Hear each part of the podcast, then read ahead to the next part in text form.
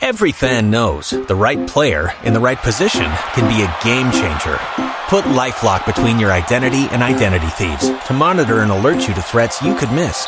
Plus, with a U.S.-based restoration specialist on your team, you won't have to face drained accounts, fraudulent loans, or other losses from identity theft alone. All backed by the LifeLock Million Dollar Protection Package.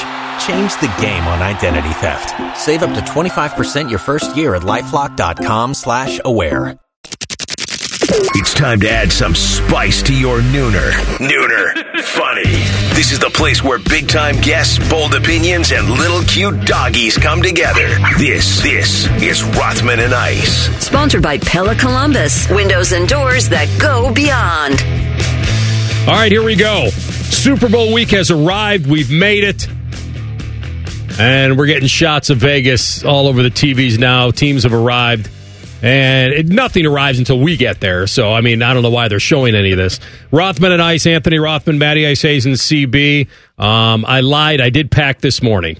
Not everything, Oh. but I was about 50 50 lemon lime. I really did. So you got done packing this morning. I was actually done packing yesterday afternoon. We are ready to rock and roll. Like, I think I'm ready, but I know I really have no idea what I'm getting myself into. But I couldn't be more excited, man. I could not be more excited. You guys will, uh, we'll all link up together after the show, hit the airport, and be on our way to Vegas for an entire week to attack this Super Bowl, man. It's going to be on and popping. Wallet, phone, Charger. wallet, phone, charger you can buy. That's true. So you start thinking about stuff you can't buy. So wallet, phone, keys, obviously, if you're going to need those, and that's it. Everything else you can buy out there, right? Absolutely, man. You don't want to, but you can. Yeah, you're, you're right about that. You are absolutely right about that. So yeah, looking forward to Less is more out there anyway. who, who we can connect with to get on the air, and uh, we'll see what type of fun activities we got going on Yeah. after the shows. Because I saw WWE announced a big, you know, little press event for the Rock and Oh. Roman Reigns on Thursday night. You got your U2 concert at the Sphere. Well, I'm not there yet. No, yeah. well, you, you'll be in the building. You, you'll you- you'll be in the building for that. So yeah, man, it's gonna be a good time. Can't wait to hop on the bird after the show today. yes, they have a uh, a saying out there. Like I said, less is more when it comes to like a tire and things like that. Oh, so. I thought you were gonna go with what happens in Vegas. well, that's the in old, Vegas. that's the old thing. Absolutely. Do you That only have to say that when you're like maybe in a relationship or something? Is that when you can when you need to say that? I think everybody says it. I think it's just a universal thing. Everybody, it's like it's like our nation's hall pass. Yeah. like that's the place. It's a good movie, That's by it. the way, Um, so we'll get into a lot today in our uh, short two-hour deal. We'll have Charles Davis, CBS NFL vet. Um, he's going to jump out at 133 and tell me how he's going to defend, how he would defend Patrick Mahomes and what they have in store there. Uh, we'll talk with Pat Murphy, Bucknuts 24-7 at 233 and we'll find out if the OC for Ohio State is here to stay, or is this going, is, or should I call this the Bill O'Brien bed and breakfast? Is is that what's going to happen? Bill O'Brien's Buckeye bed and breakfast. Yeah. It seems like uh Bungalows. We're not, not going to be seeing Bill rolling the sidelines, or maybe shots of him up in the booth at Scarlet and Gray when we get to the fall, because you know one of the latest reports from Bill Rabinowitz is Bill O'Brien's time as Ohio State's offensive coordinator might be a short one, according to the Boston Herald. Boston College is likely to hire O'Brien as its head coach. O'Brien is a Boston native. That last nugget is very important. And then you dig a little deeper and you find out his son has been dealing with some health issues and he's been getting treatment in the Boston area. We know that he obviously he coached in New England, and look, it's pretty clear to me, Ar, that you know this is a guy that obviously knows what it takes to be a head coach, both at the collegiate level and the NFL level. And when somebody presents that opportunity to you, and maybe there can be, you know, obviously I think there would be a financial increase there, and the family aspect of it, I'm sure is is pulling at his heartstrings as well. So this isn't shocking to me that the reason why he would be leaving. Look, this is just speculation on why I think he is leaving. Um, but yeah, man, whenever you get a chance to be a head coach, I think you're always going to jump at that, aren't you? Yeah, and it's the location too. It's Yeah. but it's I don't you know I don't know how to speak to that because you know being a part of Ohio State and being a part of what this team might be. Ohio State has assembled one of the great off seasons we've seen in a long time. Mm-hmm. Pressure is always on, but the pressure goes up again if they quote are you know went out and tried to buy a title, buy talent, get talent, appeal to talent, all that, and then coach them up and develop them and get them going here quickly. He was going to be a big part of that And so I can't tell you, but you're right. I mean, a head coach for a guy that's been one seems to be that that would check a fairly big box for him. I mean, if, I think if this was total smoke, Ohio State would have thrown water on this fire. I think Bill would have probably done it himself. No, I'm here. I have a contract. I want to be at Ohio State. Like I think he would have done that. Yeah. But there there seems to be very mutual interest right now, and understandably so. And so if that's the reality, Ohio State will go out and find the next one and move on. And it's a big deal Yeah. because I thought this was a fairly big hire, and so do you. I think it, it was.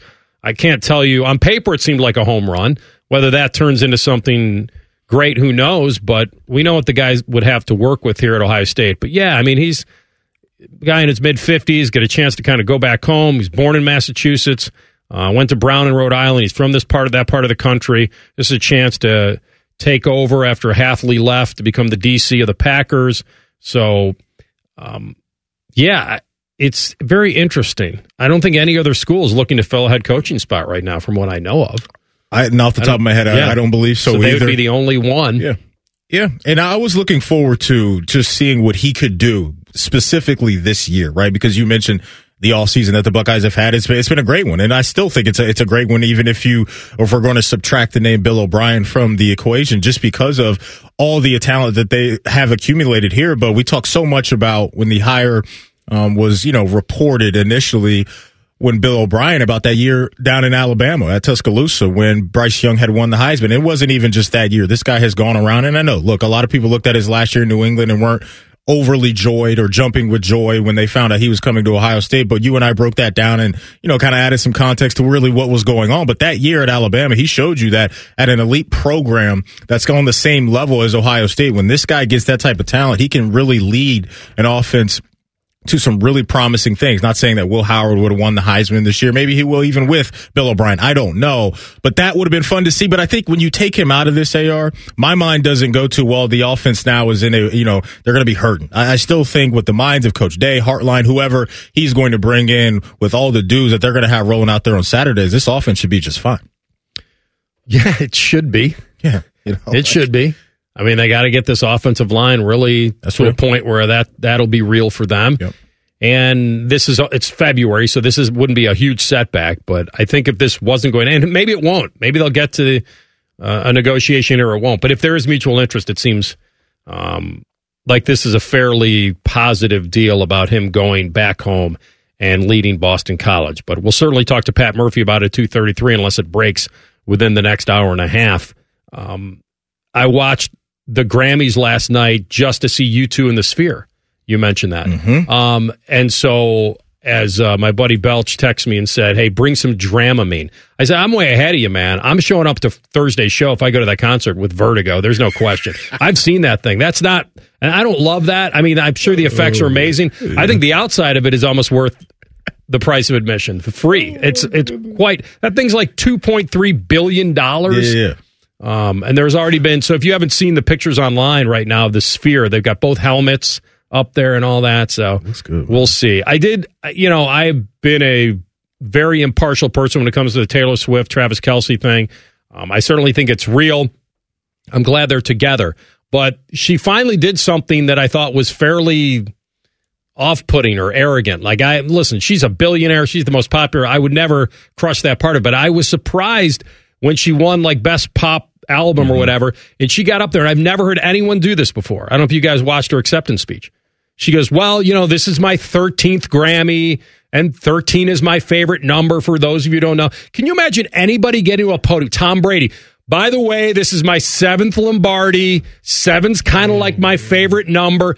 Like honestly, I I didn't think she was arrogant, but I I've never heard anybody at any acceptance speech of any kind who's won multiple Oscars anything say recap the audience Yeah. on what this is for you. Let me read you my resume. Let, let me let you know who I really am and what I'm really about. I've never heard that either. You know, maybe, you know, she's feeling, feeling herself just a little bit. Her and Travis Kelce at the moment. They're riding high in, in both their respective Yeah. realms of life right now. He's in another Super Bowl. She's on top of the world. Just came And she of- just announced a new album's coming out in April. By the way, she did it on the in the acceptance speech. She said, "This is a really good time now. You know that I've won. I'm going to go backstage right now and and basically announce Yeah. the new album. This is the name of it. She dropped the name, but the very first thing she said, maybe CB can find, maybe you can find the acceptance speech online. It was for best pop album, and the first thing she said was. This is my 13th Grammy. For those I'm of you who may not know. I'm actually really not. I'm not mad at it because sometimes you got to remind people what you're really about. Sometimes Does you got to really? do it. Well, I think every once in a while, and this I think qualifies as the every once Have in a while. ever heard I anyone haven't. I really say, haven't. this is my this? I haven't. Multiple, any MVP ever won saying, well, I really appreciate it. It's so nice to win my fourth MVP. No, because I mean, maybe Roger, and maybe Aaron Rodgers would do He it. seems like he would do Yeah. that on McAfee show. That he would he would let that fly on McAfee show because when you're that type of celebrity, when you reach that status, the amount of praise that you get is always going to be. It's it would be a continuous cycle of praise, praise, praise, praise, and then some more praise. So you never really have to pat yourself on the back. But sometimes, you know, when you're in a position like that, I'm not mad when you want to flex your power. All not I'm saying is. I was surprised. She doesn't usually come off like that. Yeah. And it was very interesting. I was thrilled. well, Listen, you got to be thrilled for her. There was great competition. She goes up there. And, um, all right, CB, this is the pop album. All right, let's hear it. Okay, this is my 13th Grammy, Thanks. which is my lucky number. I don't know if I've ever told you that. Thrilling. Um, I want to say thank you to the members of the Recording That's Academy for about it. voting this way. That's all I wanted And to now AR is rooting for the San Francisco something- 49ers. This should not have happened. You're, I you're turning heel on him. I don't know what You're- happened. You're turning heel on I Travis thought I was out and they pulled me back in. I saw last night too, or this morning, that the Kansas City market was one of the highest rated markets for viewership last night for the Grammy. So she's got that whole city behind her as well. But listen, man. Seems like a very sweet girl. I'm rooting for these kids to make it. I really am. well, everybody just- says nice things about her, like their experiences with her. No doubt. Everybody says that she's a cool chick and that she looks out for the people around them and she's not arrogant and all those things. So let's give her a little grace on this one. That you know what? Maybe she had a couple tequilas and sodas before the show. She's feeling good when she got up there. I don't know. just one of those things that I've.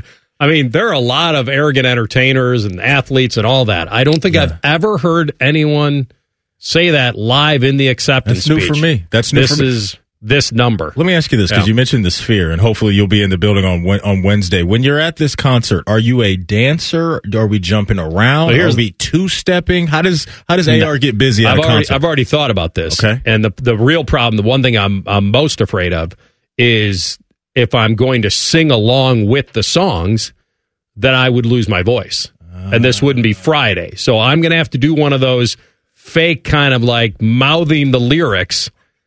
And that's the deal. Now, if I'm on the floor in GA and there's plenty of room for activities, Mm-hmm. you know, I could see myself bobbing and weaving and strutting my stuff a little bit. well, you just stay away from the mosh pit, big dog. I don't need you. Limping, I don't think there's a mosh pit. From what I've heard, two. they're not overselling the GA floor like they do at a lot of concerts, where they'll oversell it.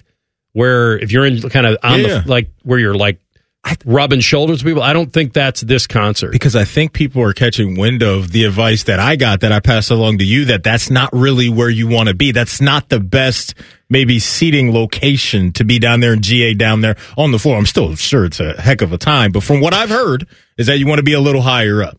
That's what I've heard. and tweet. She only mentioned 13 because it's her lucky number.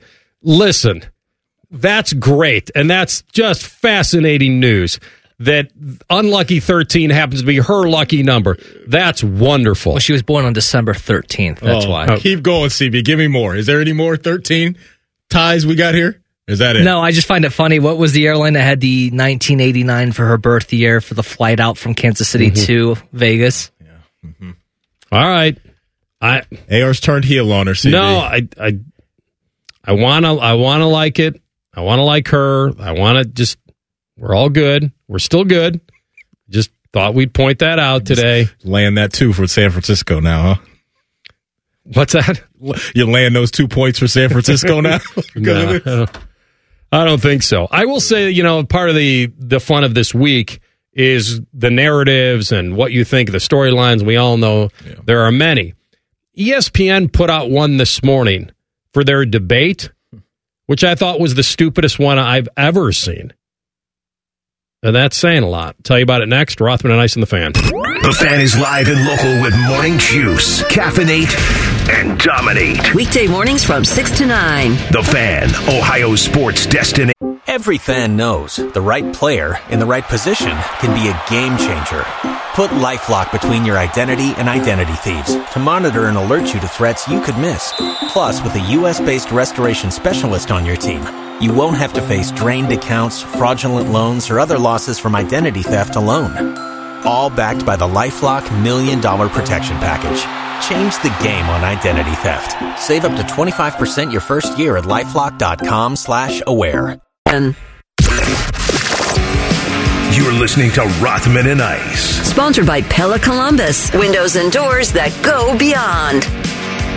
All right, Tom, great email reminding me of one of the great sayings in sports back in the day when the Steelers were going for their fifth. I remember the one for the thumb in 81 whole deal. Uh, that was a cool little campaign that the Steelers had. And I can't remember whether that was trying to remember was it must have been Mean Joe Greene. I, that's the only where he had the held out the four, and then there were the they made these shirts. I don't think the Steelers did it. I think it was maybe just somebody came up with a campaign of one for the thumb in eighty one. Man, I'd love to have that T-shirt right now. Um, they didn't win it. They didn't win that one. Took them a little longer to get that one, but uh, they were going for a three-peat, and that would have been their fifth as a franchise in '81. Okay, and so that was cool. Now I don't know if they if they would have won that one if Mean Joe would have gone to the podium and said, "Well, I just want to let you guys know this is our fifth Super Bowl." He may have. I don't know. He was too busy, you know, throwing his jersey to a kid. Um, here, kid, catch. By the way, best Super Bowl commercial ever. It can never be beat, huh? In your opinion, that's It's- the best one. It's It is- it's- it's a special special one. It really is. And there's been some tweaks to it. I know some guys have, you know, remixed it a little bit throughout the years, but that original, you, you can't beat it, man. Cause, you know, all of us have been that kid in our life where you can meet somebody you idolize and to get, you know, the jersey from him or whatever. Yeah, just wandering down the tunnel though wouldn't happen. Yeah, how did he get some rando kid? How kid did we get him? Maybe it was a bathroom break. You know, maybe he had to, it was an emergency. Security said, come on down. after the game? Only Mean Joe's walking through, and oh, man, So there's, you can poke holes in it a little bit, but, I the, don't- don't but wanna the poke root any of holes it, in that. the root of it is a beautiful thing. that was a good thing. Beautiful thing. Yeah, probably have to watch that to get motivated on my way. I saw a. Uh, I walked in today, stared up at the screens, and ESPN's doing all their narratives, which is great. That's fine. It's Super Bowl week. We'll all do it. And I saw on their graphic it said, "Is Patrick Mahomes already the goat?" Already, like he's very talented. Yeah. How in the world, if he doesn't win another one? I mean, I listen. Are there some people that think Dan Marino is the greatest quarterback that ever lived? Yeah, but he's not the greatest of all time. Like you can think he's the most talented, but both have to come along for the ride. Mm-hmm. You can't be Dan Marino without a ring and think you'll win any tiebreaker. Now, here's the tiebreaker you will win. You might win it with guys that played with him, and you might win it with guys who played in that era. When Cris Carter came on the show in LA, we were at the Super Bowl two years ago. CC was on the show. Great thrill for me, obviously. All time great Viking. And I did, I asked him some questions at the end, like rapid fire. And I said, You got one drive to win a game. Who's your quarterback? Without hesitation, he said Dan Marino. And so maybe some guys, but to to have a debate right now, and by the way, what if Mahomes loses? What if he plays okay and they lose? It's still a team game. I get it, but like I think we're setting him up. If he wins it, great. He's on his way to becoming um, to maybe passing Tom Brady or equaling Montana, whatever he wants, whatever's going to happen. Yeah. But to debate today, if he's already the greatest of all time, It's too early. It's it's too Very early. much too we early. can hit him with all the praise that he has earned, and I'm all in because this I think is an all timer that we are seeing hmm. really write his story. And I think there's a lot more chapters left in this story. And who knows how many of those chapters are going to include Super Bowls. Maybe when we get in here on Monday, he'll add another one to this. I think it's the unfortunate part of a couple things where we we're in this era now to where all these different TV shows just have so much time to fill with content, content, content. You got to throw out these big topics like this to get reaction. And we're reacting to it. And this is exactly what they want is that type of engagement, whether it's on social media or emails or whatever it is. You throw out these topics so people can overreact to it a little bit. And I think that's what, you know, some of these networks do to get people going. And on the flip side of this too, the other thing is it's the problem that we've created, especially with football, to where the end all be all, whether it's good or bad, falls at the quarterback's feet. And I think when you have a guy like Pat Mahomes that has packed in so much success early on, there's so much momentum behind him when you're looking at his fourth Super Bowl in the last five seasons and this ridiculous record in the postseason and all the AFC title games that he's played at home and just won one on the road. You just start going down this resume and your mind goes to, well, wait a minute. Is this already the best we've ever seen? And I'm with you to where you can look at it a couple different ways and say, yes, I think we can acknowledge that he's going to go down as an all time great, but to stamp him already as the best to ever do it, I think is very premature because one of the Super Bowls that Tom Brady won, it doesn't get talked about in the light of, well, man, I mean, Tom against, you know, the Rams, they, they only put up 13 points and he didn't account for a touchdown. He threw an interception in the game. It's Tom Brady has seven Super Bowls and he gets credit for all of them. And even if Pat wins this one mm-hmm. this season, my mind will go to, and if he plays great, I'll give him credit for that. But how they got to this point was they weren't led by this amazing offense with mm-hmm. Pat Mahomes and Travis Kelce. Their defense was one of the best in the league this season, but I don't think that's going to be the narrative if he wins another one. Even if he, if he plays okay and he, you know, throws for 220 and a touchdown and maybe a pick or whatever, it's going to be Pat Mahomes is a three time Super Bowl champion and one of the best ever. And I just think sometimes big time TV shows on national TV leave out the context and shine a light so much on the quarterback position because that's going to drive ratings and conversation the eras change things. I mean, for people that probably grew up in Cleveland way, way back when and watched Otto Graham win three NFL championships and make seven All Pro teams, like it's just different. He's now been passed by guys like Jared Goff. Yeah. And, you know, with the way football is being played, Mahomes is unbelievably special. Mm-hmm. He is. And so if this was a most special quarterback ranking, I think he'd be right there. In fact, he may be number one in the most unique, special, uh, with when ability meets athleticism meets success, he gets spit out. But the but to be the greatest of all time, which is very subjective anyway, yeah. even though the numbers usually go to the tiebreaker, then you just can't do it. Not yet. No. Now, if he wins this third, then all of a sudden we still got a long way to go. You, you, well, he's a long way to go to catch Brady, but he may not have a long way to go as far as just the narrative of what I just said, which is the most unique, special talent who also has three rings. All of a sudden now he's going to win tiebreakers against Aikman and maybe even guys that have one more than him. He might win over Terry Bradshaw. You're right. You're you're yeah. absolutely right. And I think because you know once we get done with the Super Bowl, it'll become you know draft season for a lot of us, and I love that. But we always hear around draft season where you end up getting drafted matters, and the structure yeah. that is there in place for you to start your career absolutely matters. Everything you said about how good he is and all the God given talent that that dude has is legit but there's so much more that's in that pot and what he's been blessed to have around him right out of the gate. And his combination of all world talent with the Hall of Fame coach and one of the best tight ends of all time and one of the best receivers of his era, at least uh, be up, you know, before last year has got him to this point, but he's earned it and he's going to have, I think, many more opportunities to cash in. Charles Davis, uh, the CBS broadcaster, NFL vet himself, is going to jump on next. And I'll ask him straight out about Pat Mahomes. There, there's no Tyreek Hill. So, a former DB like himself, how much can you bite? How much do you have to be honest and stay home? We'll ask him next. Rothman and Ice in the Fan. Winners of the prestigious Platinum Microphone Award every year, given to the best radio station in the world. Uh, no need to look it up. It's real. The Fan. Every fan knows the right player in the right position can be a game changer. Put LifeLock between your identity and identity thieves to monitor and alert you to threats you could miss. Plus, with a U.S.-based restoration specialist on your team, you won't have to face drained accounts, fraudulent loans, or other losses from identity theft alone. All backed by the LifeLock Million Dollar Protection Package. Change the game on identity theft. Save up to 25% your first year at LifeLock.com slash aware.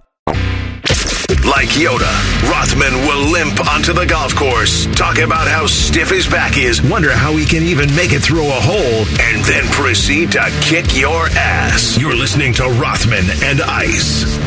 All right, what a great week way to start out Super Bowl week. Uh, it's been too long. Our visit with uh, one of the best in the biz, NFL on CBS, and a lot more. He's our friend Charles Davis. CD, welcome back. Thanks a lot. Thanks for having me. Hope you guys are doing great. Outstanding, man. And it's good to have you and have your insight here to this Super Bowl. It seems, um, you know, this is a different Kansas City team, as you know. There's, there's no massive deep threat. Um, a lot of the Right. stuff that Mahomes takes is underneath, unless Kelce breaks a coverage, which he certainly did um, in the AFC title game. But let me put you back in uniform for a second. You know, you're a corner or even a safety. Um, how much do you bite with Patrick Mahomes here? I mean, he has a great way of, of, of being able to find those spots in the zone. Do you let your underneath guys do their stuff and you just stay home? How much will the Niners uh, take their chances against Mahomes? Yeah, I think that think that you do have to be conscious of. Yeah, we understand exactly how it's laid out as you present it. We've seen it. We've seen it. We've seen it. Third and short to clinch a chance to go to the Super Bowl. They throw the deep shot, and Valdes-Scantling does catch it. So it puts you in that spot of yeah, we they they really don't do it very often. It's not a big part of their game right now because I think Mahomes and, and Andy Reid and the confidence in, in throwing that deep ball. Of course, it, the number one guy would be Marquez Valdes-Scantling. His hands have been shaky for the most part. You just you just got to sit there and make sure that everything underneath, if they're going to throw the ball under, you're tackling and putting people down on the spot and making it second and whatever, third and whatever. Make them, you know, continue to run plays. And like everything else, you hope that something goes a little haywire. I mean, it's the number one formula. The issue with it now is Mahomes isn't really in that spot anymore. He hasn't been through these playoffs of forcing anything. Remember when he was younger? Okay, enough of this. Somebody, anybody, let's make a play downfield. Now he takes it, he takes it, he takes it. They roll downfield. How long were those first two drives against Baltimore? Man, they ran plays. Charles, I- I'm glad we had you on, man, because I couldn't wait to get your take on Brock Purdy. There's so much noise around his name, whether it's from you know the media or former players that are podcasting or, or whatever it is. For from your perspective, like what are the goods that he does bring to the table? Because it seems like so many people want to take away from what he does on a weekly basis. What do you see in him? Yeah, I just you know I'll just start very quickly with it's very interesting to me that we want to ding a guy for having guys who can make plays for him. I mean, were we upset when Montana and Rice were throwing to, to I mean Montana and Young were throwing to Jerry Rice and Brent Jones and crew? Roger Craig was going a thousand, a thousand. Did we downplay them for that? Well, he's got weapons. I mean, he ought to be a good good quarterback. I mean, just pick him. Do we downplay Peyton Manning throwing to Marvin Harrison and Reggie Wayne, two two wide receiver ones, which you rarely get on a team? I mean, it just kind of goes that way. I said it in a game that we had earlier. I, I said, you know, we, we were in Arizona, and I firmly believe this because he was drafted 262. He's Mr. Irrelevant, blah blah blah. We and I point the finger at myself because I'm part of it. We evaluators, or when people like to criticize you, so-called evaluators, we don't like to look stupid. And a guy that we said couldn't play and, and was was seventh round pick, or I would have taken him as a free agent, can flat out play. So it takes us a while to praise him because that means that we didn't know what we were talking about. But the best part about Brock Purdy's game is the consistency, the ball placement, the toughness mentally and physically, which was really on display in the playoffs because his first halves weren't great against Green Bay and Detroit but a second half or what you have and what you have and what you need from an all-star quarterback.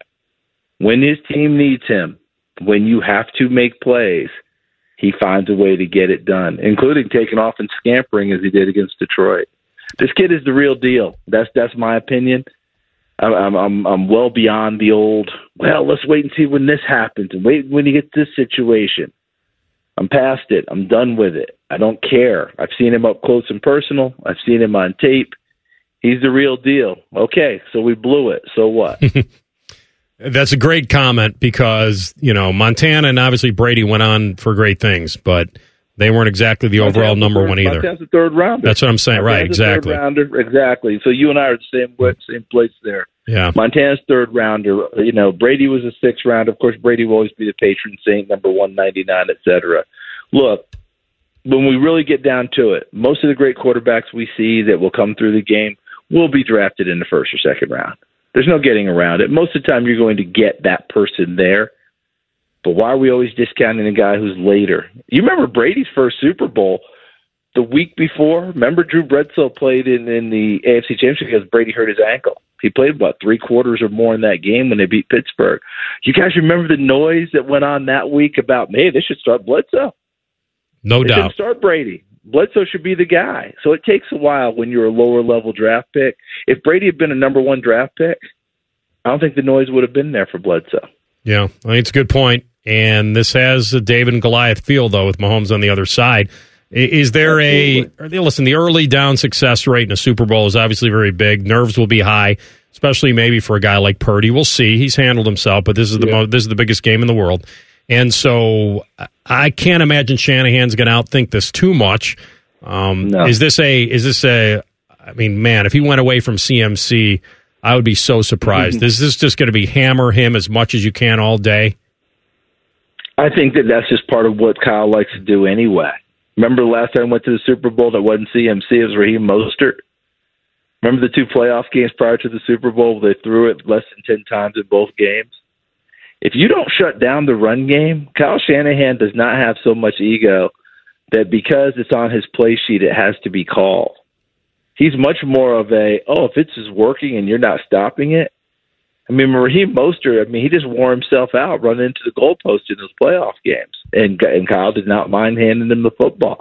So I think your point is well taken. If it's there, he's going to take it, but he'll get there in a variety of ways. He's going to have to figure out exactly what Kansas City is presenting, and and how they go about doing it. Let's be frank. Spags and crew have had been tremendous on defense all year long. But didn't Buffalo run it pretty well against them for most of the game before they got away away from it? I'm with you on this one. I'm to test them and test them and test them until I have to do other things. And you can test them with CMC, you can test them with Debo, you know, and some of those short passes and quick games can count as some of your running game as well. So zooming out from the Super Bowl, Charles, I, I want to get your take on Jim Harbaugh coming back to the NFL. He's got a very good quarterback. They're picking high up in the draft with their first round pick this year. When you look Yeah. at the road ahead for him uh, out there in LA, what do you see? I see success because that's all I've seen him do. It's it's hard for me to see otherwise. But I don't see it in a way that maybe we thought over the last two seasons. Where we, we I mean, tell me if I'm wrong with this sentence, both of you. You ready? Those Chargers, they've got a roster that is ready to win. I don't know what's going on there. Yes or no? Been How saying, many times was that been said? saying it for years, Charles. Okay. Now, when you take a good, strong look at the roster, I don't feel quite the same. I mean, they've got holes in places that we didn't see before. The defense, we kept talking about the players they had on defense, but the production wasn't there in terms of shutting people down. Joey Bosa's been dinged the last two years. Great, great player, but when he, when he's on the field, look out. But he hasn't been able to finish the last couple of years, unfortunately. I hope he can get back and be that guy. But he's got a monster contract, so you know they're talking about do we do something with that or not? And remember, he always had that tag team partner Melvin Ingram. He's not there anymore. Had been for a while.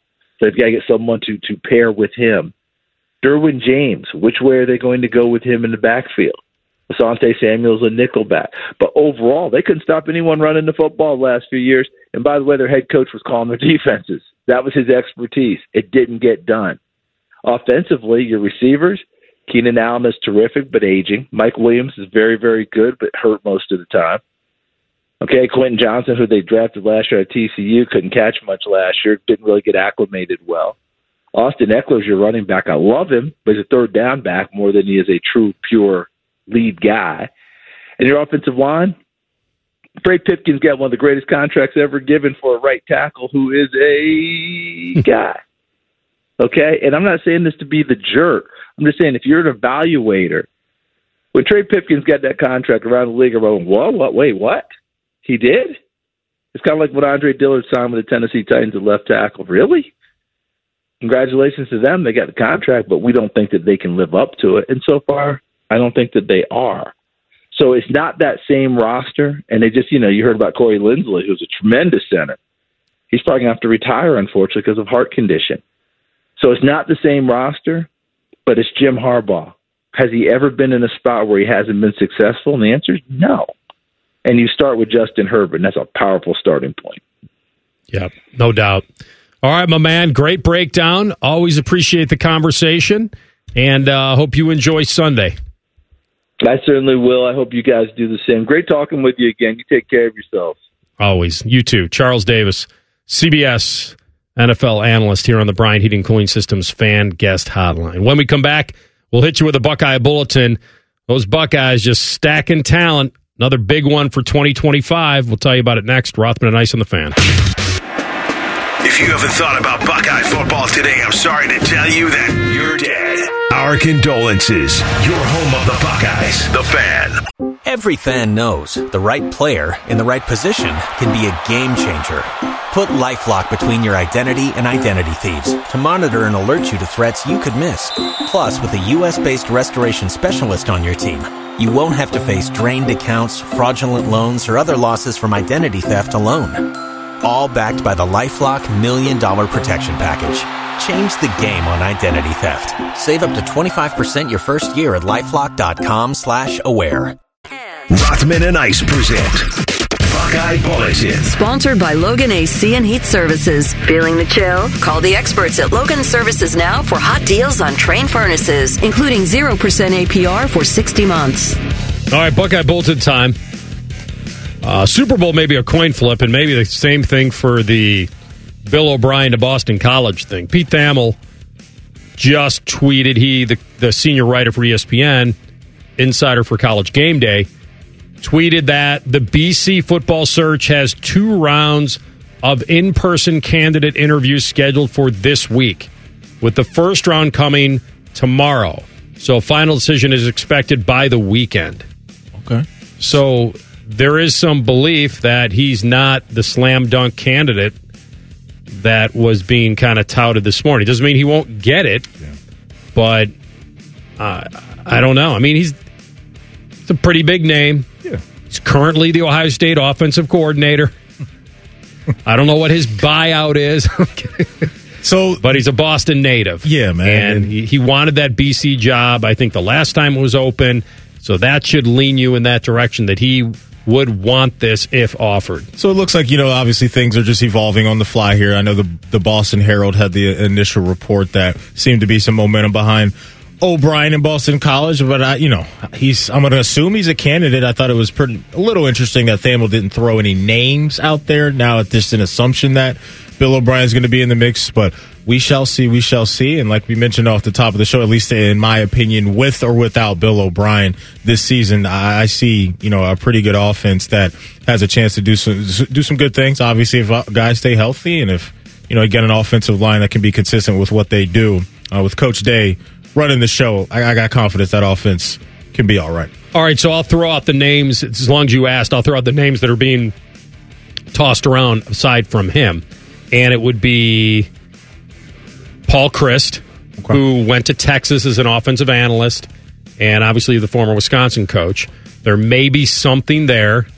Um, and season guy. Who else? Been around for a little bit. No, that, yeah, that that's the big one that I have Chris? heard. Yeah. that may be getting another interview perhaps this week. Okay, so wait and see mode for us. We shall see. Ohio State's not waiting and seeing about any talent, man. They're just stockpiling and trying to spin this thing back to a natty feel. Ohio State has landed now commitments from the top two corners in the 2025 cycle. So they just got a commitment from Naeem Offord, and he is in Birmingham, Alabama. So listen to that correctly. This is the number one player in the state of Alabama, and he is committed to the Ohio State. And you know who was in on this kid? Everybody. Mm-hmm. Georgia, LSU, all the SEC behemoths. Michigan was trying to get in on him. Clemson even certainly was in the conversation. But now he's the eighth prospect to commit to Ohio State, and he's also the second five star. You know, ratings are there for a reason, right? You got to, it's all subjective, but I can't believe that this would be a total miss. So he's really fast. He's a track star there, I guess, as well. And he's coming off a really good junior year. So we'll You- find out. You mentioned the ratings and, and the ranking, rankings, and I went over and looked at 24 7 sports right now. And nationally, in that 2025 cycle, Ohio State's in, in, in fourth. But you look at some of the other teams above them Notre Dame is at one, LSU's at two, Clemson's at three. Those programs right now have 11 commits and 13 commits and nine commits. So, in time, when this class starts to fill out even more, because of these special players that are coming out of high school that are attaching themselves to Ohio State. And maybe I'm going to assume we get even more of those guys that they're going to be right there towards the top.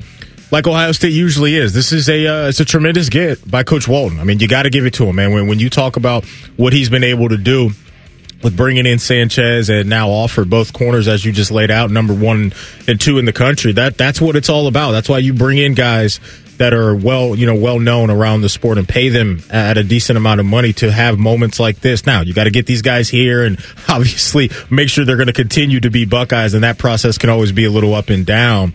But that's that's big time stuff from him, and you got to give him credit. And look, I know the elephant in the room a little bit has to be, you know, the Nick Saban part of this, and who knows how how much of that was baked in to his decision to leave Alabama to come up here. But with or without Nick Saban, this program has shown that they can recruit at a high level. little drop a little U two there, mate, with or without you. There you go. Get you ready. Um, I would say that of the disappointing losses this season for Ohio State basketball, this one is up there for me. Not because it would have been a signature win, but I do think Carver Hawkeye is not the easiest place to go get a victory, especially against a desperate team like Iowa. They were both in the same boat, and this game never got away from Ohio State. In fact, I could be convinced, you know, I love to do the, the blind taste test on the box score. Like, if I saw that Ohio State shot better than them from three, um, out rebounded them, had more points in the paint, matched them in turnovers. There was no real discrepancy there. Matched them in steals, was better on the offensive glass. I would say, man, they got this one. They did get it, and they and they lost by two. So they took them to the wire. Where they get hurt is in really clutch phases. First of all, Iowa is very good in transition. So whatever they miss on the three point line, they make up by running you off the court. They don't wait. I think they're the best in the league at it. And Ohio State is the worst in the league at it. So did you see the team stats of fast break points? 17 to 0 yeah, they dominated that. in a two point game. So there's five minutes to go, and I'm watching this game, and Ohio State's down four. And I'm like, okay, hang in there, hang in there. And I, I like when Battle gets assertive because he's such a good free throw shooter. He needs to get to the line. When he goes baseline, draw contact. Don't pull it out. Get to the line. You're 93%. That's where we need you in a close game with a few minutes to go. Um, and at the end, it was like, and I was texting with CB about it. I, you cannot have Felix with the ball out top in crunch time. You can't have Bonner with the ball. He's a 62% free throw shooter. Like, that's clutch time in a close game. Yeah. And I'll tell you, that double dribble by Felix, listen, that's it was a bad mistake. I think Ron Stokes was ready to jump over the scorer's table. and it just, and then they hung in. All I can say is it is another L, and they've lost four in a row, and what, seven of eight? Yep. But that one was disappointing me because they did so much right, and yeah, they- and then at the end they did not get the payoff. They really did because you had Bruce, you know, hitting those big buckets late to tie it at what sixty seven, and then tied it at sixty nine, and Mahaffey hit some what four and free throws in a row or whatever that was, and yeah, you're right there, man. You- You're absolutely right there. I guess my issue still is the the efficiency that other offenses are having. I mean, Iowa shot 53% from the field as a team, and that's just unfortunate because that's just been the trend that we've seen recently on this skid is that the defense throughout games and spots is just not where it should be. No, Rod, Um, Roddy got beat off the dribble a lot. that's what I'm saying. So it's just it's not enough speed bumps out there, unfortunately, for Ohio State, and this program is just searching for any type of positive consistency because right now it's just not there. Felix cannot follow jump shooter. He cannot do that at Yeah. that time. There's just certain things to win close games that you have to do. And I just named three of them, and they just could not get there um, against Iowa. And Chris did actually talk about that real fast lack of execution. I think Felix just bobbled the ball there. Okay, and um, you know we had we actually had the matchup we we really liked there in that situation, but you know those things uh, those things happen, and um, I thought overall our guys performed well. I thought they performed well. We still have to sustain an effort for longer on the defensive end. We have to do that every time out. Okay, that's just that's the reality. And I thought we we had stretches that were really really good with that, but just um, not long enough. But we had some really good performances, uh, and our team played really well in stretches, really, really well. He's not wrong. He's not wrong. And if they were having a better season, that would go over better. But they're not. And so when you're aggressive and you tie the game with four minutes to go, and you got three guys beating you down the floor, I saw I saw Roddy, Felix, and Thornton all get beat down the floor by Perkins on a made basket. And what does he get? A free jumper in the paint That's just with effort. three Buckeyes behind the play. Yeah. It just can't happen. Not against that team. I agree. And that's unfortunately where that game was won, I thought, with the, in the last five minutes. All right, we're going to come back with a Sports Center update here, top of the hour. We'll get to a deep dive. Is the number one team in the draft going to take this quarterback, or are we walking it back? We'll tell you next. Rothman and Ice and the fan. We're known for three things games, conversation, and Common Man yelling about things only he cares about. The Fan, Ohio Sports Desk. Every fan knows the right player in the right position can be a game changer. Put LifeLock between your identity and identity thieves to monitor and alert you to threats you could miss. Plus, with a U.S.-based restoration specialist on your team, you won't have to face drained accounts, fraudulent loans, or other losses from identity theft alone. All backed by the LifeLock Million Dollar Protection Package. Change the game on identity theft. Save up to 25% your first year at LifeLock.com slash aware. Most shows just skim the surface, but Rothman and Ice feel like the biggest story of the day deserves a closer look. It's time for a deeper dive. All right, welcome back in. Final of the program. Pat Murphy, Bucknuts will jump on it. 233, give us the latest, what he's hearing over at Ohio State with Bill O'Brien and whether he's got this Boston College job or not, or whether it's very close and it's down to maybe he and, and one other person or two other people. So we'll find out. It's one of those deals that if this goes this way, you can't really truly blame him. However, it is odd timing to say the very least. It's odd timing, but I think the the positive in this, if he does, you know, you know, end up getting the job, is it's February. It's February, and you got a while. You got a while until we get to some football that matters. Clearly, you want to be able to build throughout the all season. I understand all of those things, but because you know one thing that you guys know I've really liked about this year's team and what they can be is these are it's going to be a veteran led team, and this isn't going to be a whole bunch of young guys trying to reach the top of the mountain. These are guys that should be able to handle whatever that comes their way, and I think those guys will handle this very well, whichever way it goes. Uh, Caleb Williams had to clear the air, apparently. So last week, um, Colin Cowherd, who has ties with USC, obviously, um, I think dropped on his show. In fact, I'll actually read you the exact quote. Um, I do think it's possible that Washington trades up and Chicago allows Washington to trade up because Caleb and his group do not want to go to Chicago. Uh, we've heard this in the past. We've heard this about other quarterbacks. We've heard this about Joe Burrow not wanting to go to the Bengals. That Mike Brown's cheap and they won't build around you, and that's not the place you want to go. Even if you're the Ohio boy and it sounds perfect and you didn't grow up that far from there, it doesn't sound right. And then I think there was some backlash on it. And I'm not saying Joe did it himself, but maybe it was floating out there that that may not be the most ideal franchise to get drafted by the Cincinnati Bengals of what their history of some quarterbacks and whether they've really invested in them over the long haul. And then they he finally had to kind of wrap his arms around it and say, "They take me, I'd love to be a Bengal," kind of thing. This seems like maybe this is where this is heading. And what I mean by that is that if Cowherd puts it out there that Caleb Williams and his team don't want to go to the Bears, they it just comes off bad, badly for him. And so apparently that word got back to the camp. And then the next day, he was discussing what the quarterbacks group said about his initial Bears reporting. And he goes, I think Caleb Williams privately, deep down, has real concerns about the Bears. That may be very true. Now, Williams camp called Cowherd and let him know he'd play in Chicago. We're not pulling an Eli here. We're gonna we'll go where we're drafted to go. But so I hear the story and it, it makes me feel like there probably is a lot of truth to him if he could handpick this, not want to go to Chicago. No question, and especially now that we have the news that one of his old coaches, right, and Cliff Kingsbury is going to be the offensive coordinator for the Washington Commanders. When that came out, that kind of sounded off the alarms for me a, a little bit. You're right. You know, from the PR, from the public, you know, court of public opinion when it comes to these things. You can't win by saying, I'm not going to go here. I don't want to come to that city. You're going to get crushed. But could it be that maybe Caleb and his camp are looking at Chicago's situation and saying, well, the head coach up there, you know, how, how safe is he?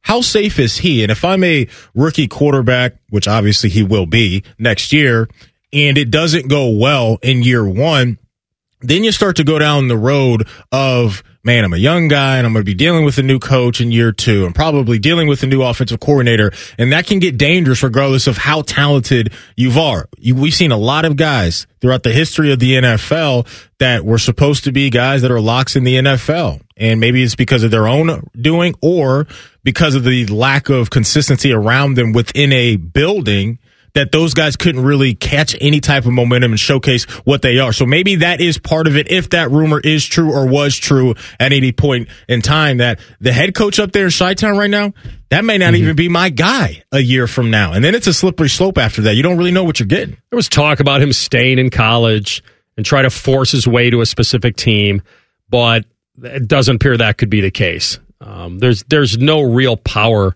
for him to do that. It's this isn't 1983. This isn't John Elway saying, you know what, Indy or Baltimore, I don't want to play for you.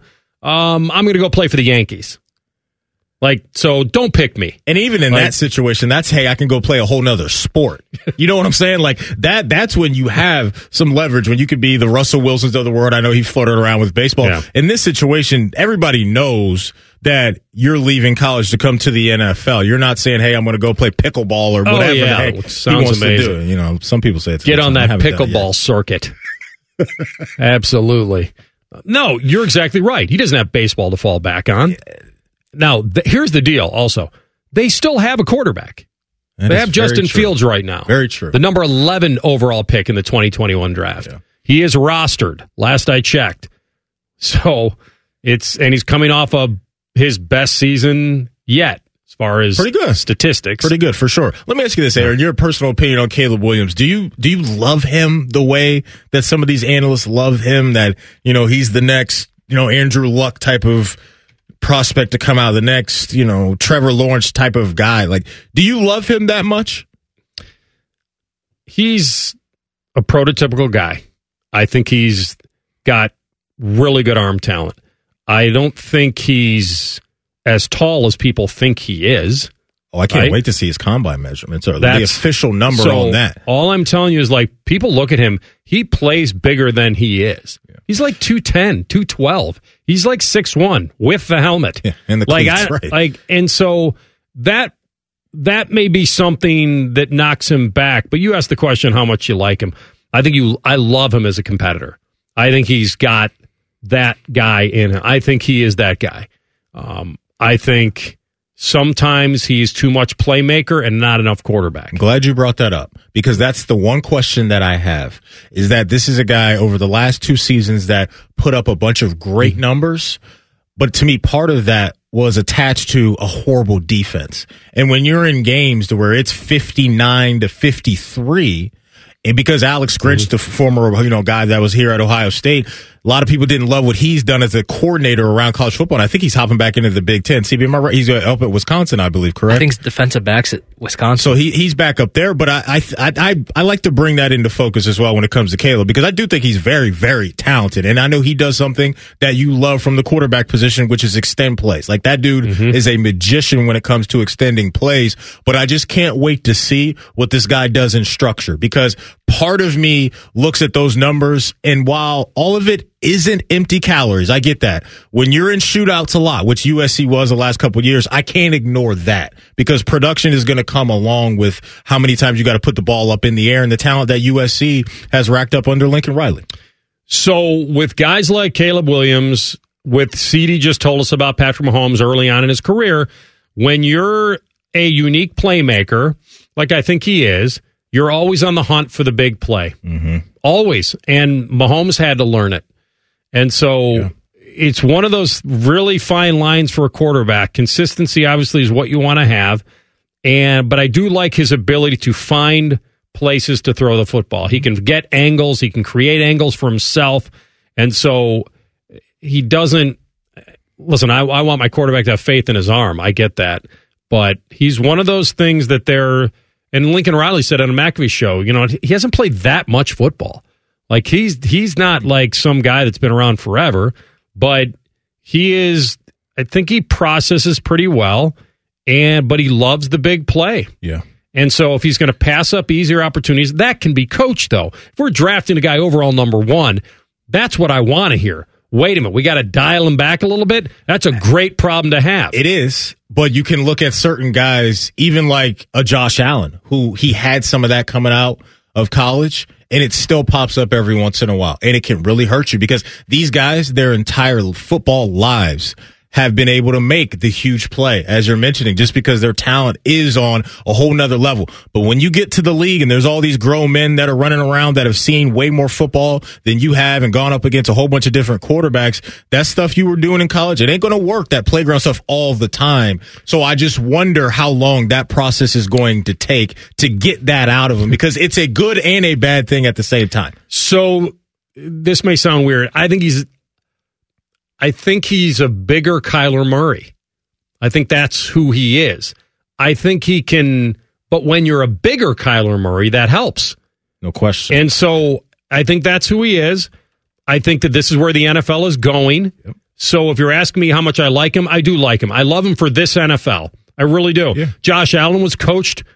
He he worked on his accuracy. And by the way, the other thing is let's not take the coaches off the hook a lot of these coaches are have an affinity for aggression and going for it and going for the big play. And the best defense is a great offense. We've seen it happen. Yeah. So I don't want to put it all on the quarterback that they're just ad libbing against coaches' orders yeah. about taking underneath and taking the play. There are only so many like elite, elite guys like Mahomes around. But I, I do like him. I think his arm talent is there. I've watched him enough. I think so. Arm talent, playmaker um, processor, competitor, wants to learn. Mm-hmm. I feel like he's one of those guys that play injured. Like I think he has a lot of characteristics. Um, I do like him, mm-hmm. and I think if you're going to reset with him, you might be getting potentially a higher ceiling Justin Fields. And Fields' running ability, we cannot compare. And the frame but, too on yeah. Justin is a, a, little bit bigger there. Something just jumped out to me because you mentioned the you know, the Kyler Kyler Murray mm-hmm. comp and I actually like that because of the way that they get down playing quarterback. He's listed as six one. So let's just remember that when we get to if he's going to show up at Indy, I haven't heard anything about that. He is listed at six one. I wonder if that number ticks down just a little bit. But another thing that jumped out to me, and we got to remember this as well, is his birthplace is Washington D.C. Mm-hmm. I had not heard that anywhere. So if there is some behind the scenes stuff happening to mm-hmm. where he's trying to work his way to Washington because of either Cliff Kingsbury now as the OC or if he wants to go back home, let's just remember that little breadcrumb because I didn't know that that he was from Washington. You D.C. know what? I thought that came up, but it really didn't move the needle for me because I always thought, you know, hometown. You want to go to the best team possible. Like I, I don't. You mean he'd be? Well, they're they both bad more, teams. They're both bad yeah. teams. But I'm just saying, since he's from Washington, maybe he wants to play for the Commanders. He's born there. Maybe. Something to remember. Yeah. I'm not stamping it, but you know, if this there's stuff happening where he's trying to get there, I, I would understand why because you know it's his old stomping ground. Uh, Browns got a taste of the playoffs. It was uh, not a big enough taste that they wanted, but they're going to have their quarterback uh, presumably back and healthy next year and ready to go. Um, how do they tap into what they paid for? Well, ownership may have had a different idea than the head coach. We'll tell you that next. Rothman and Ice in the fan. When that alarm clock goes off, Morning Juice comes on. The perfect way to dominate your day or just lay around the house. Morning Juice. Weekdays at 6. The fan. Rothman and Ice present Pre-Snap Reads. Sponsored by the Low T Center, reinventing men's healthcare. All right, when we get out to the Super Bowl, we'll do all of our props and things like that. So I don't want to go all in on that today.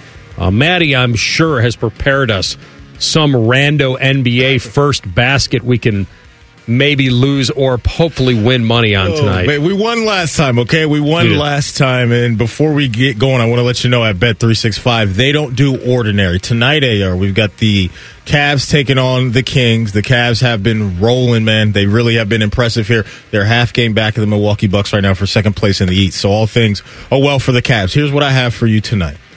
Jarrett Allen's going to win the tip again, and he's going to tip this thing out to Donovan Mitchell. Donovan Mitchell, however, so we're not getting just the tip. We're actually going to have a basket too. we are headed to Vegas, so I understand where your head's at right now. I understand where your head is at right now. Can I get a ding for that too?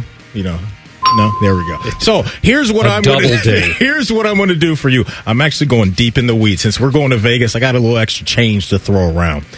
Give me a Max Strus Okay. first basket tonight at plus 1,000. The three point sniper. Max Strus is going to get you the first bucket tonight for the Cleveland Cavaliers. You want some other options? You want something that'll make you a little bit less? No, I'm I'm okay with that. I Okay. mean, ten to one. I'll We're going to Vegas. I can man. roll that. We're going to Vegas. If you guys want to do that, you could do so over at oh.bet365.com because it's never ordinary at Bet365. Sign up at oh.bet365.com. 21 plus only must be present in Ohio. If you or someone you know has a gambling problem and wants help, call 1-800-GAMBLER. And may the odds be ever in your favor. All right. Get to the NFL. Yep. Let's Uh. Deuce Staley signed by the Brownies as their running backs coach. Yep.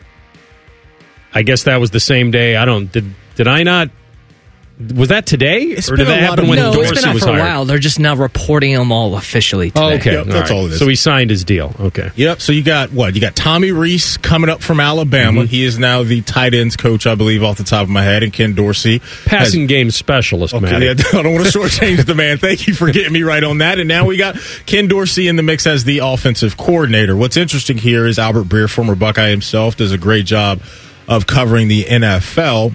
He sat down with NBC Sports Boston and took us behind the curtain just a little bit on Alex Van Pelt, Kevin Stefanski, and ownership and the parting of ways there. I think there's the one key here that people will miss if they don't know it, right? So in Cleveland, the reason he was let go in Cleveland was because ownership and Paul DePodesta, not Kevin Stefanski, ownership and Paul DePodesta were frustrated with the progress Deshaun Watson had made. I don't think that they really, truly, the people who made that decision really, truly knew his value to that staff. And the people, other people on that staff, not so much Kevin, but people below him, were floored when they fired him for two reasons. Number one, how do you fire the offensive coordinator after you just won 11 games with four different quarterbacks, with your fourth and fifth tackles, without Nick Chubb? including at least two or three of those guys that nobody's ever heard of. Right. Right. I mean, you're talking So- about Jeff Driskel, PJ Walker, Dorian Thompson Robinson. Like those are some of the guys he was working with. So you just went through that, right? He was able to help build an offense that was able to sustain with Joe Flacco coming off the couch, with their fourth and fifth tackles, without Nick Chubb, Kareem Hunt coming back in. So there's that. Like that, I think is one reason why people there were floored that he got fired. The other one I think is a, is the real key, though. He was the glue of that staff. First of all, it's a heck of a little uh, soundtrack they got going on that that deal. Um, I I understand. I understand why. I actually understand this from both sides. Paid a lot of money to be right. It's real. The questions do you when when somebody asked Jimmy Haslam, "Hey, if you had to trade for Deshaun Watson, would you do it over again?" You think he's ever going to say no? Or you know what? That's a pretty good question. I don't know. Of course not. He has to be right. And if they haven't tapped into it, and I agree, I think Alex Van Pelt probably got the shaft here. He probably did. And as probably his head coach had every right to try to protect him. Every right to. Like, that's not, we don't need to fire this guy. That's not the reason things went awry and that, you know, it was just, it was a very disjointed year. And so he was a part of that original staff in 2020. And I know his his title was offense coordinator, but and and Stefanski called the plays, so make of that what you want. Yeah. But he was I I think he got hurt here based on how much money they paid for Deshaun Watson mm-hmm. and we're not waiting and the owner said, Nope, we didn't see enough. You make that change. Make that change. I agree with you, AR. I I really do. I think, you know, one thing that jumped out to me was in that clip we just heard from Breer is that this wasn't Stefanski's doing. And you just Right. got to hope that if you're a Browns fan, right, that your head coach, your GM, and ownership, everybody's on the same page with these decisions and how you go about it. Because if I'm Kevin Stefanski, I don't, I don't love that. I'm sure I may be excited now to have Ken Dorsey a part of, you know, my staff, and he's done some good things. He did some good things even with Josh Allen last year. I, I just, man, like those things are always head scratchers to me because if the guy that is running the show doesn't have the backing fully of the front office, that can create some issues down the road. And also, like when it comes to that contract and you know the Haslams and everybody else that is a decision maker wanting more from Deshaun Watson, like I don't know if I look at this offense that Cleveland Cleveland runs that's going to produce, you know, crazy statistical numbers from the quarterback position because you have one of the best running backs in the sport and had that. We'll see what's up with Nick Chubb moving forward, but I've never thought that that offense was driven by the quarterback in his arm and throwing the ball a million times. Like your numbers are going to be scaled down just a little bit when you have Nick Chubb and a good offensive line, which they've had over the last couple seasons. So we'll see what Ken Dorsey does. Hopefully Deshaun and, and those guys will have good chemistry and it will produce some good things, regardless of calling mm-hmm. the plays or who made the decision. Bottom line is four's got to be a lot better. That's the bottom line. He was brought here to play at a high level, and we haven't seen that consistently from him. So it's time for him to do his part. Yeah, they, listen. They paid two hundred and thirty million dollars to have this guy be their guy, and and he's in the toughest division in football. I feel like it's we've seen it. It's a beast, and so you know Pittsburgh has one of the highest blitz rates in the NFL, and Baltimore and Cincinnati. It's um, it, may be a little premature to have changed this, but I understand why they did it. I do understand from both sides. And so the guy came in, he's missed games, he's been injured. Like, I wouldn't put that all on the OC. Yeah, I just thought, if anything, if your ownership, you would have been encouraged by some of the things that you saw. Right. Based off of. How'd you keep it afloat? Right. I don't know. Yeah, it's he, he was kind of turning the corner a little bit there, and then the last injury, and then and then they also had to tightrope that stupid injury with the media. Shoulder. we tough. think he's okay, he's pain free, but then he tries it, now it hurts again, so we look like idiots. Like, Yeah. And the Browns just went through that movie a couple years ago with Baker and a similar injury. no doubt, You know? yeah, Cleveland's not alone. I mean, it's It- you you brought up what the biggest thing is. It's the contract. That's the elephant in the room. And when you're a billionaire and you're hanging out with the other billionaire friends and millionaire friends and thinking, man, you, you gave this guy that contract, you're not getting anything from him. That's going to motivate you to make some things shake just a little bit. That way you can, you know, hopefully get what you want out of it. But I don't know. We shall see. It's Dorsey and Watson time, baby. It's rock and roll. Remember when Nick Foles won the Super Bowl and it was like the year of the backup? Wait a minute, we can win a Super Bowl with Matt Hasselbeck or Chad Henne or Drew Stanton or Those- Josh McCown? Those are one. Wait a minute, we can do this? So that's why Trent Dilfers and the Nick Foles, those are few and far between. Why am I signing a 40 year old to $50 million if I can win with one of these backups? Um, and by the way, if Purdy wins on Sunday, Oh, might be it might shake the Oh, room no. again. We're about to do what we did to the running backs last year to the quarterbacks. No, no. What I mean is that you'd have more confidence in the power of scheme versus talent. Oh, I thought you were talking about draft status and draft. no, no. This is schemes against talent. playing schemes and what is Yeah, it? that's right. Plans and schemes. Plans and schemes. Heading to Vegas. All right, Pat Murphy coming up next to Bucknuts. Uh, we will find out if the OC is here to stay. That's next. Rothman Ice on the fan. Unlike your deadbeat uncle, we'll never leave you stranded in a ditch when you were six. This promo may have been a touch too specific. The f- listen, learn, lay the points. This is Rothman and Ice. All right, it's the Murph Dog checking in. Pat Murphy covering Ohio State football and hoops. Ohio State beat writer for Bucknuts 24 7. He is on the Bryant Heating Cooling Systems Fangast hotline. Patrick, good to have you back. Yeah, good to be back. I don't know what we're going to talk about because this has been such a boring offseason. It really has. But I do want to start with like the latest before it breaks one way or the other. We have to talk about it. And that's will Bill O'Brien's bed and breakfast Buckeye bungalow is he going to stay put or is he uh, in and out? Yeah, that's that's the question everyone wants to know the answer to. Uh, I saw just a few minutes ago Pete Thamel tweeted out that um, he ex- said I think that they have a couple of in-person interviews and there should be hopefully a decision by this weekend in terms of the Boston College job. He did not mention any candidates, but obviously people are probably aware of the reports that Bill O'Brien is being strongly considered. Um, you know, I've heard a few different things on this. Uh, I, I don't doubt the reporting coming out of Boston that he would be a candidate given he's from there, and I imagine there would be some interest. Uh, over the weekend, it didn't sound to me from people I talked to that Ohio State was, uh, you know, immediately concerned about this. Now, maybe there's just been conversations there, and, and they're going to let the process play out. Obviously, this is kind of a, a rare situation, right, where you hire a guy and then he's immediately linked with a head coaching position elsewhere. So, uh, not something they've dealt with a ton. Uh, I think there was a few years ago when when Kerry Coombs uh, first came to Ohio State. I believe it was a similar situation where a guy left.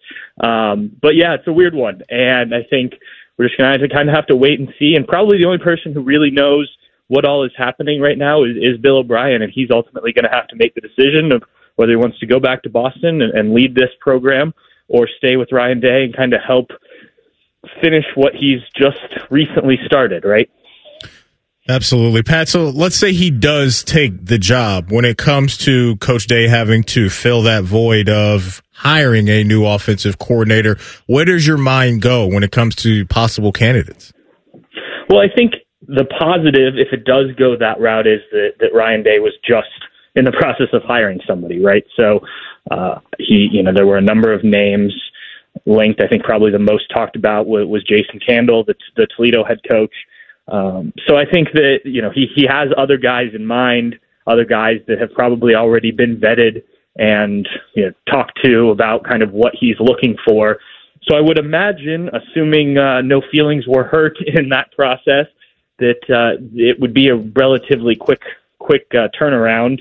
But I mean that that's the main one. I know Liam Coen um, what was also speculated or, or reported on. I believe he recently took another job as well. So, you know, could you could you pry him away again? Um, but you know, I I also think you have to maybe look a little bit off the radar because Bill O'Brien wasn't a name we were all talking about right away, right? So, you know, maybe are there other guys that they've been able to kind of keep quiet, but I, I do think if it gets to that, there is the positive side of you've you've already kind of gone through this process with other offensive coordinators, and so there will be guys in mind who who you've recently been in contact with. Pat Murphy with us, Bucknuts twenty four seven, talking Ohio State football.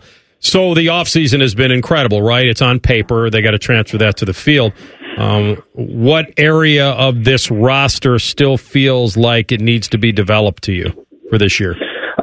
I think the most obvious is, is you could still use some help on the offensive line. Uh, and look, I don't know if that necessarily means the transfer portal. I think everybody quickly points to that now because it's an easy way uh, to to go get a new player, and everyone likes new players. But you know, there's there's still talent on this team, right? Um, you know, a name that I keep bringing up that I'm I'm interested in is is Luke Montgomery um, and what he can do, kind of going into his second season. Played a decent amount as kind of the sixth offensive lineman this past year as a freshman, um, a guy that Ryan Day talked up a lot in the, the preseason. So, you know, can he become, uh, you know, one of the tackles that you need, or, or and then maybe you can move Josh Fryar into guard.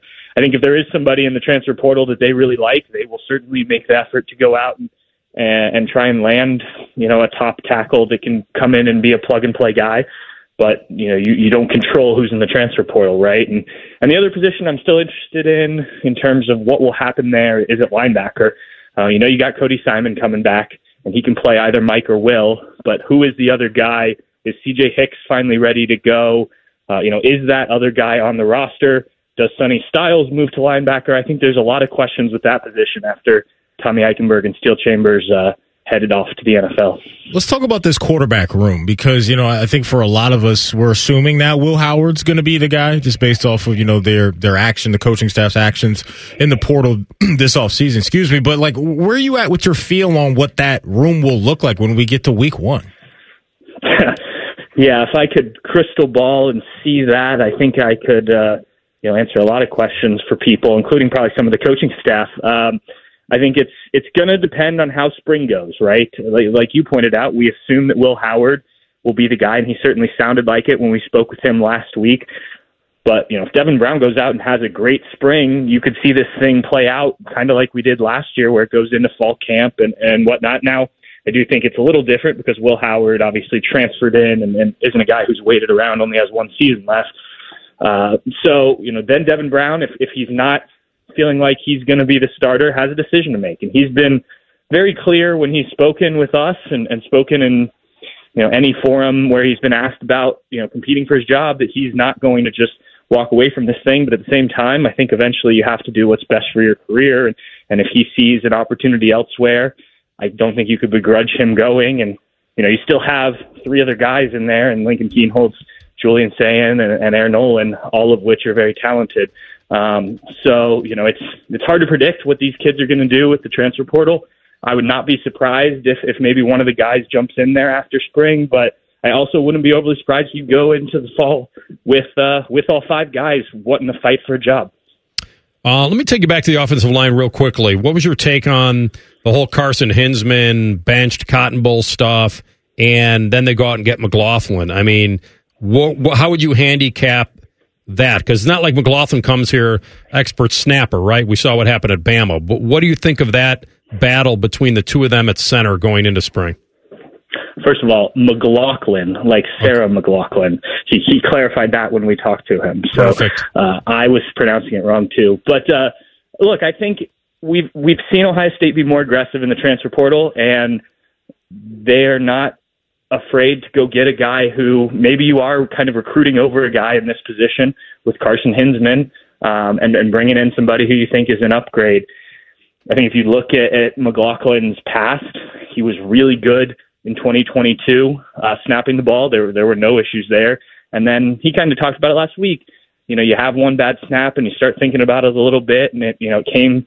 I believe the the first major one was was against Texas early last year, and you know, then it keeps happening because you're thinking about it more. And he seems to think that they will be able to sort that out. I know Justin Frye has a plan for him uh, to to work through that, but it is an interesting situation with Carson Hinzman. That's a guy who started all season, and while he wasn't great, um, you know, he he was his first year playing college football after he redshirted uh, two years ago. So, you know, that's that's a guy who could still give you some things. Now, maybe that's at guard if they if they don't think he can you know, handle all of the things that need to happen at center uh, this season. But you know, I think the Buckeyes just saw an opportunity to go get a guy that they liked, who had experience playing at Alabama, just played in college football playoff, and most of his career has done pretty well.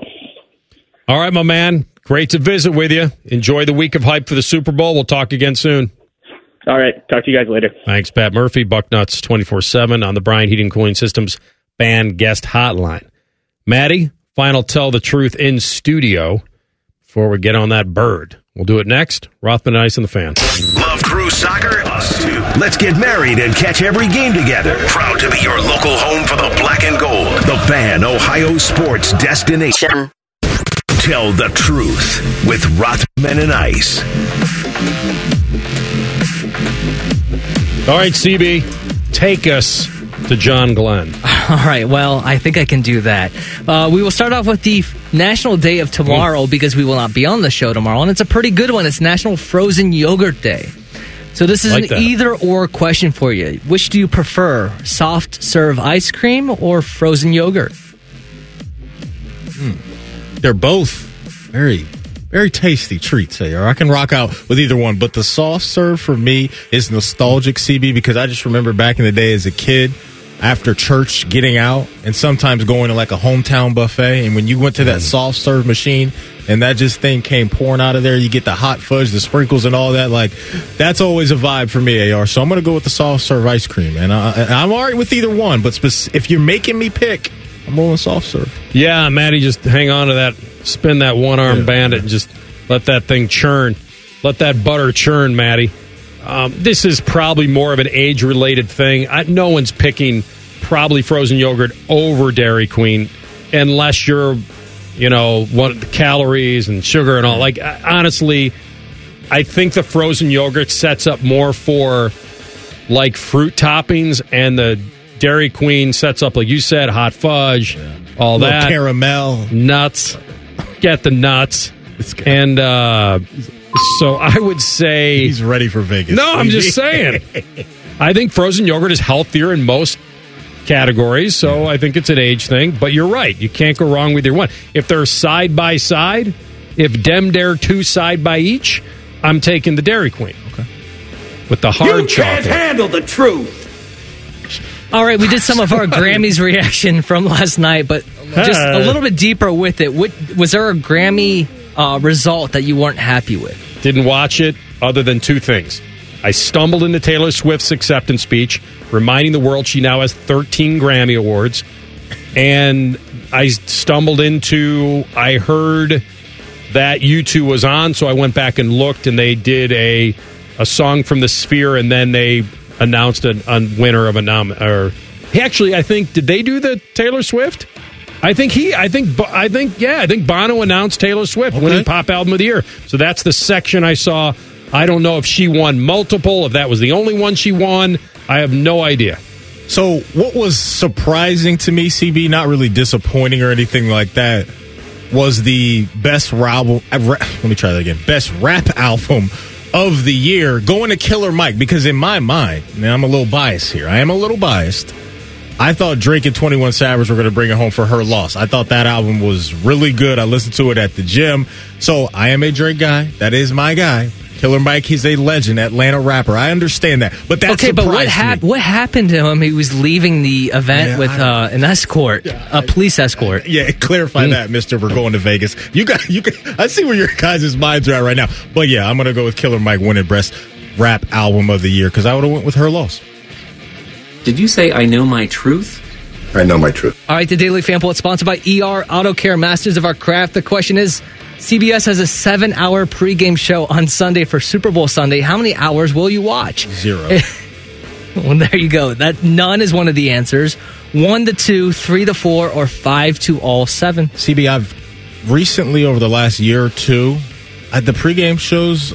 I don't seek them out, man. I just when kick time's ready to go, that's when I hop on over to whatever channel that is. It's not something I feel like I'm, I'm missing if I don't catch a pregame show. The only pregame shows I used to watch were like Fantasy Football Now or something. It was something I had to know, but now I'll go to Twitter for that and find out if somebody's active or not. I'm with you. I'll I'll certainly fall into probably a half an hour of this at some point, but I will not seek it out. I really don't know what's on schedule college college hoops wise next Sunday afternoon. What what day is Sunday? Sunday is the 11th. I know Ohio State women play at uh, Michigan State. By the way, shout out to them. Another nice win against IU at home this weekend. Fun game. They'll probably make it a daily double over IU. I bet Ohio State wins tomorrow night. Yeah. Okay. Indiana got cracked by 20 over Penn State. No, it's not. Are you taking it to the bank? I don't know what the spread is, but if you're saying just outright, no, I can't. No, I will not do that. But it feels, I feel strongly about it. Is this mental hedging? No, I feel strongly about it. Both teams aren't making the tournament unless they go on like ridiculous runs. Yeah. They may be the two most overrated teams of or overstated teams before the season in the Big Ten, Ohio State and Indiana.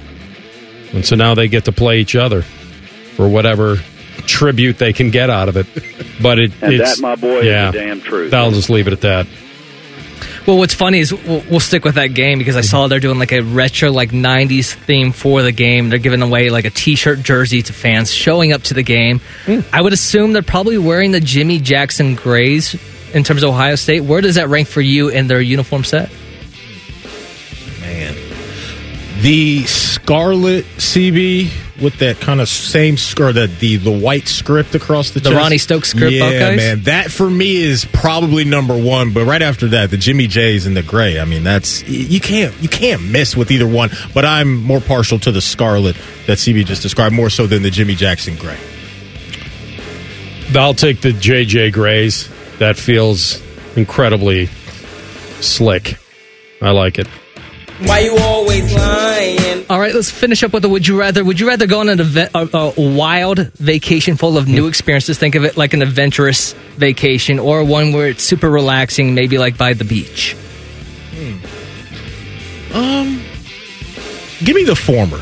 I like to have things going on when I'm on vacation. I like to be busy, having, you know, some events planned, dinners planned. Like that. That's my type of vacation. Sure, you can always hand me a nice cold drink and kick my feet up on the beach, but you know, I want to go see what this city's have to offer. So I want to be outside. Yeah, sightseeing for me for sure. It doesn't have to be too strenuous, but it has to be something. Now, I'm not saying I'm not that I'll get out of the room before 11. That's not happening. But once I do get out of the room, I'm ready to see some stuff.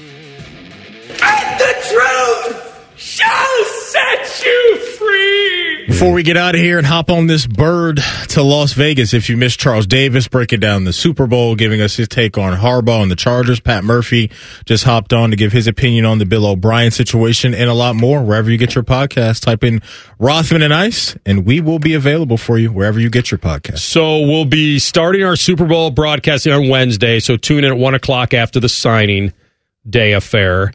And then we'll be there obviously throughout the week, you know, Wednesday show and then Thursday and Friday. A cavalcade of guests.